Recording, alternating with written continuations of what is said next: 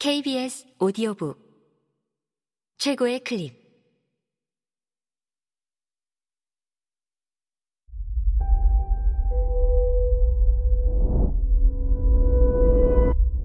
KBS 오디오북. 달러고트 꿈 백화점. 이미의 지음. 성우 김자연 읽음 찰나의 현재를 잘 다스려 주겠느냐? 그러자 셋째가 대답했습니다. 아닙니다. 현재는 모든 사람에게 공평하게 나누어 주십시오. 시간의 신은 의아했습니다.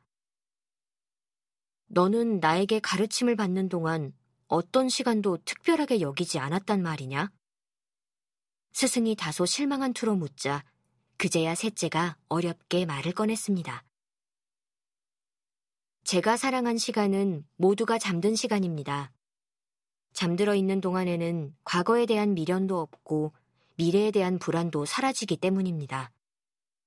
하지만 행복했던 과거를 추억하는 사람이 굳이 잠들었던 시간까지 포함하여 떠올리지 않고 거창한 미래를 기약하는 사람이 잠들 시간을 고대하지 않으며 하물며 잠들어 있는 사람이 자신의 현재가 깊이 잠들어 있음을 채 깨닫지 못하는데 부족한 제가 어찌 이 딱한 시간을 다스려 보겠다고 나설 수 있겠습니까?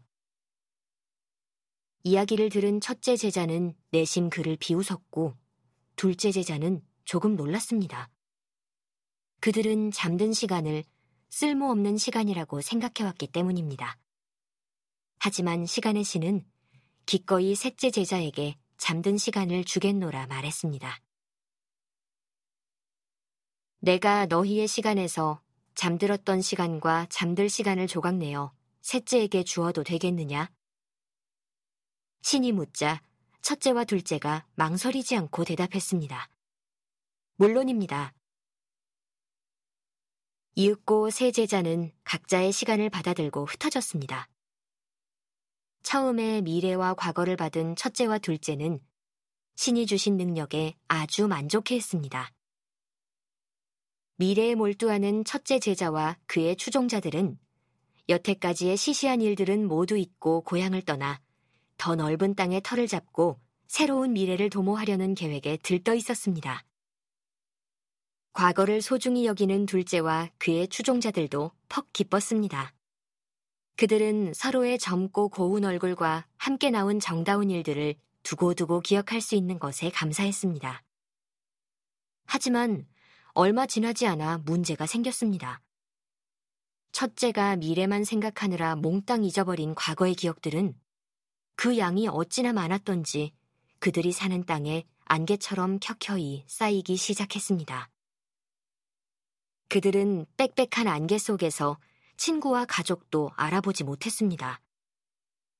사랑하는 사람들과의 추억이 사라지자 그들은 무엇을 위해 미래를 꿈꿔왔는지조차 기억하지 못하게 되었습니다. 먼 미래는커녕 한 치 앞도 볼 수 없는 사람이 되어버린 것입니다. 두 번째 제자 쪽 상황도 나을 것이 없었습니다. 그들은 좋았던 기억에만 갇혀 세월의 흐름과 예정된 이별, 그리고 서로의 죽음을 받아들이지 못했습니다.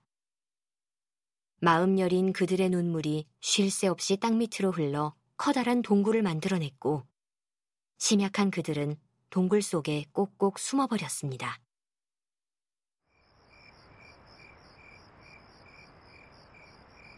이를 지켜보던 시간의 신은 모두가 잠들기를 조용히 기다렸다가 달빛을 등지고 그들의 침실에 몰래 숨어들었습니다. 시간의 신은 날카로운 현재의 조각을 품에서 꺼내 단단히 쥐고 잠든 그들의 머리맡에 드리워진 그림자를 댕강 잘라냈습니다. 그리고는 한 손에는 잘라낸 그림자를, 한 손에는 빈 병을 들고 캄캄한 밖으로 나왔습니다.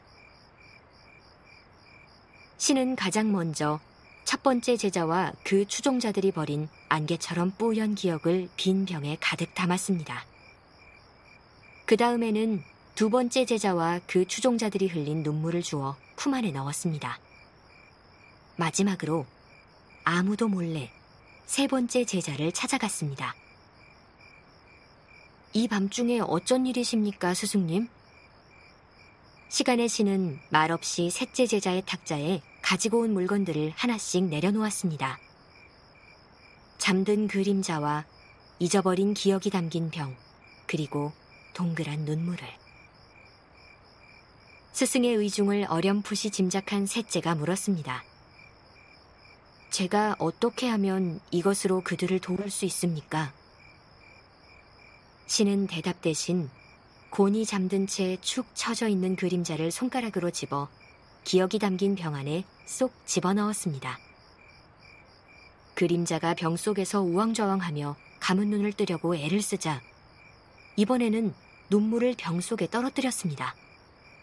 그러자 신기한 일이 벌어졌습니다.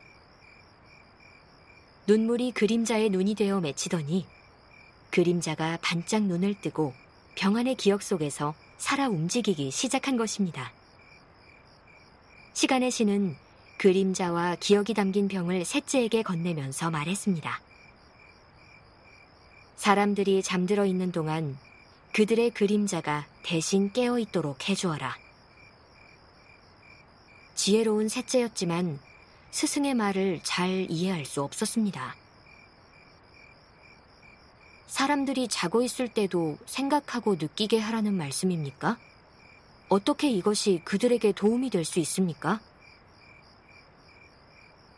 그림자가 밤새 대신 경험한 모든 것들에 대한 기억은 둘째처럼 연약한 이들의 마음을 단단하게 만들어줄 것이다. 그리고 첫째처럼 경솔한 이들이 잊지 말았어야 할 것들은 이튿날 아침이면 다시 떠올릴 수 있게 도와줄 것이다. 이야기를 마친 시간의 신은 자신에게 주어진 시간이 비로소 끝나감을 느꼈습니다. 옅어져가는 그의 스승을 바라보며 셋째가 다급하게 외쳤습니다. 가르침을 더 주십시오, 스승님. 이 모든 것을 사람들이 어떻게 이해하도록 가르쳐야 합니까? 저는 이것을 무엇라고 불러야 할지조차 모르겠습니다. 시간의 신이 미소 지으며 대답했습니다. 그들을 이해할 필요는 없다. 잘 모르는 편이 오히려 낫다. 그들 스스로 받아들이게 될 것이다. 이름이라도 붙여주십시오. 기적이라고 불러야 합니까? 아니면 화상입니까? 셋째는 간절하게 가르침을 구했습니다. 꿈이라고 부르거라. 그들은 이제 너로 하여금 매일 밤 꿈을 꾸게 될 것이다. 마침내 시간의 신은 흔적도 없이 사라졌습니다.